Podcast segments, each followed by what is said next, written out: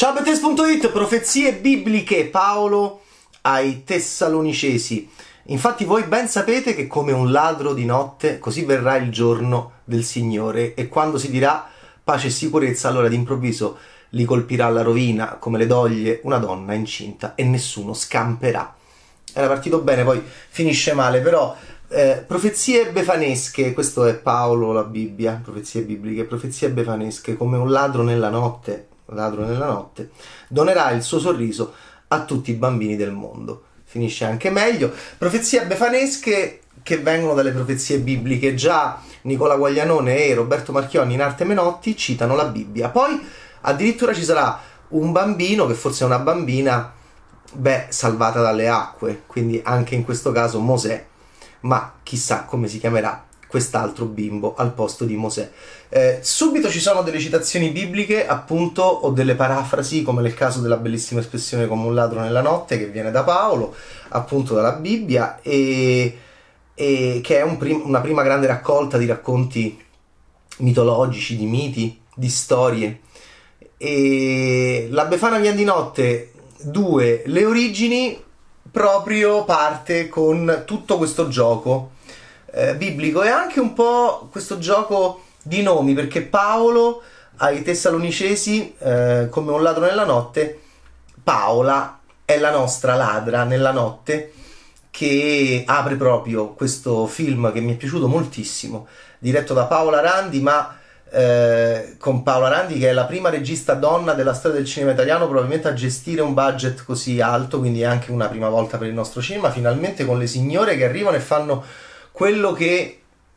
dalle altre parti fanno da molto più tempo di noi, cioè finalmente un superamento del concetto del una donna regista che film dirige. Può dirigere un horror, può dirigere un, un horror sperimentale come Titan, può dirigere un film di guerra come Art Locker, può dirigere un film per bambini e bambine, eh, fantasy, come La Befana Vien di Notte due, le origini, con appunto Nicola Guaglianone in veste di showrunner, con accanto appunto il suo eh, sodale e collaboratore ormai storico Roberto Marchionni in Arte Menotti. Mi è piaciuto molto perché è un prequel del primo film di Michele Soavi, dove già Guaglianone ebbe l'ideona di fare mito e, e quindi di creare saga. Non è vero che non vuole scrivere le saghe, non, non è vero che non vuole scrivere sequel, non è vero niente, non vuole fare le saghe di altre persone, magari non vuole scrivere i sequel, i sequel di altre persone, poi sulle cose sue fa saga. Grandissimo Nicola Guaglianone come sempre, ma non il massimo della coerenza, perché appunto in questo caso è stato bravissimo a creare, dopo il film di Michele Soavi che lo aveva visto in versione di showrunner del duemiladiciotto, a creare una, un prequel a quel film che aveva fatto vedere Paola cresciuta, insegnante befana, interpretata da Paola Cortellesi. Uh, incassare quasi, aveva visto quel film incassare quasi nove milioni di euro al botteghino, quando c'era ancora il botteghino, non c'era il Covid. Allora, in questo caso, tutto questo Natale del duemilaventuno in fondo è figlio di quel film, ideato dalla mente brillantissima ehm, e italiana di Nicola Guaglianone. Facciamo anche noi eh, film eh, fantasy, facciamo anche noi film su eh, personaggi del folklore. Abbiamo La Befana, La Befana è nostra, la facciamo. Questo è il prequel, e, e vediamo eh, Paola, che è una ladruncola di notte, ma che è questo tanfo di bovi, che va a rubare, è una mh, trucidona. È quasi impossibile pensare che la bellissima Zoe Massenti possa diventare Paola Cortellesi. Eh, e, e quindi insomma questa è l'unica forzatura enorme all'interno del concetto di saga che Guaglianone vuole portare avanti in questo caso con La Befana. Perché? Perché vediamo questa pischella che è bella guattella, bellissima, languida, eh, molto con una bella vociona completamente diversa da Paola Cortellesi. La vediamo già eh, a girarsi la druncola nella notte. Mm, non è il signore, non è nemmeno una signora. È una ragazzetta bella zozza, come piace a noi, una Enzo Ceccottina, come la definisce Nicola Guaglianone. Eh sì, ci sono tante cose di Lo Chiamavano Jeeg Robot qua dentro, però è una delizia, perché lei va a rubare una notte e in compagnia di questo ragazzino che ehm, diciamo che la desidera, un po' asfissiante, un po' che te s'accolla, come diciamo noi a Roma,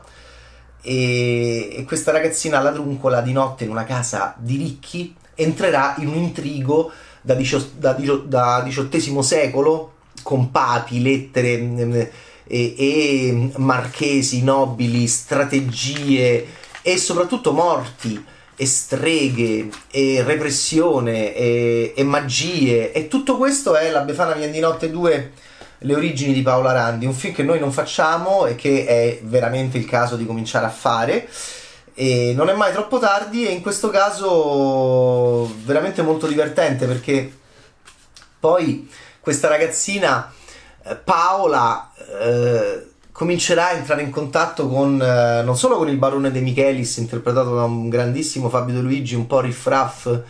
eh, di Richard O'Brien di Rocky Horror Picture Show, eh, gobbo appunto, eh, perdente, laido, però anche sfigato, con tanti complessi di inferiorità fisica, interpretato molto bene da Fabio De Luigi con make-up, in questa Italia del diciottesimo secolo che che è un'Italia di campagna, di paesini, di grandi case nobiliari e di capanne perse nel bosco,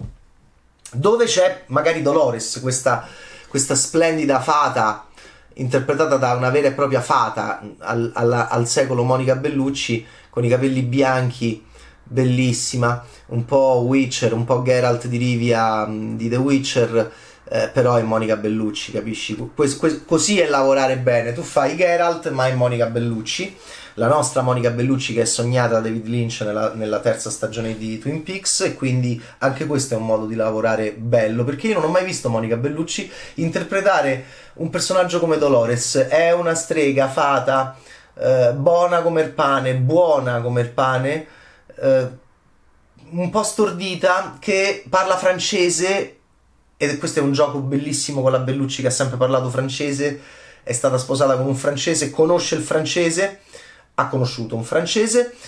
ci ha fatto i figli, vabbè, comunque insomma abbi- avete capito, e-, e quindi vedere la Bellucci che eh, stordita dice j'aime la solitude, eh, noi ci sciogliamo, infatti vedi De Luigi che si scioglie, lei ogni tanto parla francese pure per abbindolare questi uh, maschiacci, E, e, e la trama è un'avventura vorticosissima in cui però c'è anche Dolores, che è questa strega, fata, bellissima, stupenda, che aiuterà questa ragazzina Paola a, a, a entrare in contatto con la magia, eh, ma non come vorrebbe lei, che è una Enzo Ceccottina, quindi esattamente come Enzo Ceccotti Lo Chiamavano Jeeg Robot, appena prende il superpotere che cosa fa? Va al bancomat dopo aver piegato il termosifone. Eh, Paola, nel momento in cui mh, qualcuno le dice ma tu avrai un grande compito, tu sei la prescelta, a Paola non gliene frega niente, e, ah, sì sì vabbè, la mia felicità, la mia felicità, però quando si rende conto la nostra Paoletta che eh, quelle polverine magiche possono creare degli incantesimi utili per il ladrocinio, eccola che diventerà un piccolo Jack Sparrow e si immaginerà si immaginerà seduta languida e lasciva so- sopra una marea di monete, di tesori, bellissima immagine creata da Paola Randi, della fantasia. Spesso vediamo le fantasie dei bambini e le fantasie super mistiche dei maschi, questa fantasia ehm, della, de- de- della femmina è bellissima, della femmina ladra è bellissima, cioè proprio lei che sta seduta in mezzo a tutte queste cose. Allora lei dice ok, Um, andiamo dietro a questa rimbambita di Dolores per prendere il potere. E poi c'è un'idea a questo film che è molto americana, ma purtroppo usiamo questi termini perché noi siamo usciti proprio, abbiamo deciso di mollare tanti anni fa sbagliando, perché in realtà non è americana, non è inglese, non è francese, è solo grande cinema. L'oggetto, l'oggettistica, il costume. Allora, le frecce mi piacciono moltissimo in Hawkeye, la serie televisiva, tutte le frecce diverse, Marvel lavora bene. E noi qua abbiamo delle polverine che sono come delle cartuccione degli shotgun, che vengono infilate in queste cinture western che abbiamo visto nei film di Sergio Leone, da cui vengono questi geni, eh, che a sua volta, come questi geni hanno fatto col cinecomic nel duemilaquindici, con, il più, con uno dei più bei film italiani degli ultimi vent'anni, anzi l'unico, il secondo capolavoro italiano del cinema nostro degli ultimi vent'anni insieme a Gomorra di Matteo Garrone, come Leone fece con il western, loro l'hanno fatto col cinecomic nel duemilaquindici, Lo Chiamavano Jeeg Robot. Non è facile, eh, ci vuole testa, ci vuole adattamento, e qua l'adattamento è mi, mi piacciono tanto le frecce diverse di Hawkeye, mi piacciono da morire le polverine diverse della Befana Vien di Notte due, le origini, ehm, sempre scritto da quello che non vuole fare i sequel. E, e quindi è bellissimo vedere proprio l'idea del western, del cinturone, la polverina, e la prendi e ogni polverina è colorata in modo diverso, come le frecce di Hawkeye, un effetto speciale diverso, un incantesimo diverso. Non puoi non lavorare così in questo genere, e quindi già automaticamente è un film che sbatte, ma ci vuole poco, i bruttissimi film fantastici che abbiamo fatto negli ultimi anni, che sono Il racconto dei racconti e Pinocchio eh, due anni fa. Quindi è, hai già la sensazione di poter andare molto avanti con questa regista e con questa scrittura che è eh, molto più rocambolesca, molto più pirotecnica rispetto appunto agli esempi che ho fatto pessimi di approccio al fantastico, che vuol dire magia, mostro, trucco, e parrucco, make up, e ci siamo capiti. Eh, è una storia mh, molto divertente, molto densa, molto densa di avvenimenti, dove impareremo a conoscere non solo la nostra Paola, che è eh, una, una meraviglia assoluta, ed è una meraviglia assoluta come la fa Zoe Massenti, che ripeto è già, è già entrata nel mio cuore. Perché? Perché è,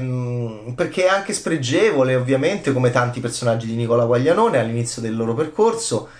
e come Enzo all'inizio di Lo Chiamavano Jeeg Robot, però è anche più irritante di Enzo Ceccotti, perché Enzo Ceccotti è più sfigato. Invece Paola, la nostra Paola, è veramente nella sfiga, vabbè, povera, l'avete capito che è una ladra povera, però comunque ha un gran carattere, ha un grande carisma, c'ha questo splendido amico sovrappeso che eh, sbava per lei, eh, poi entrerà in contatto con il gruppo di eh, ragazzini e ragazzine eh, che Dolores, che questa strega del bosco, eh, gestisce, ma gestisce eh, diciamo che, che accudisce, con le quali sta, che la odiano ovviamente perché lei è la preferita di Dolores, ma quelli, mh, quei bambini sentono che Paola è cattiva, è realmente cattiva, lei è una menefreghista.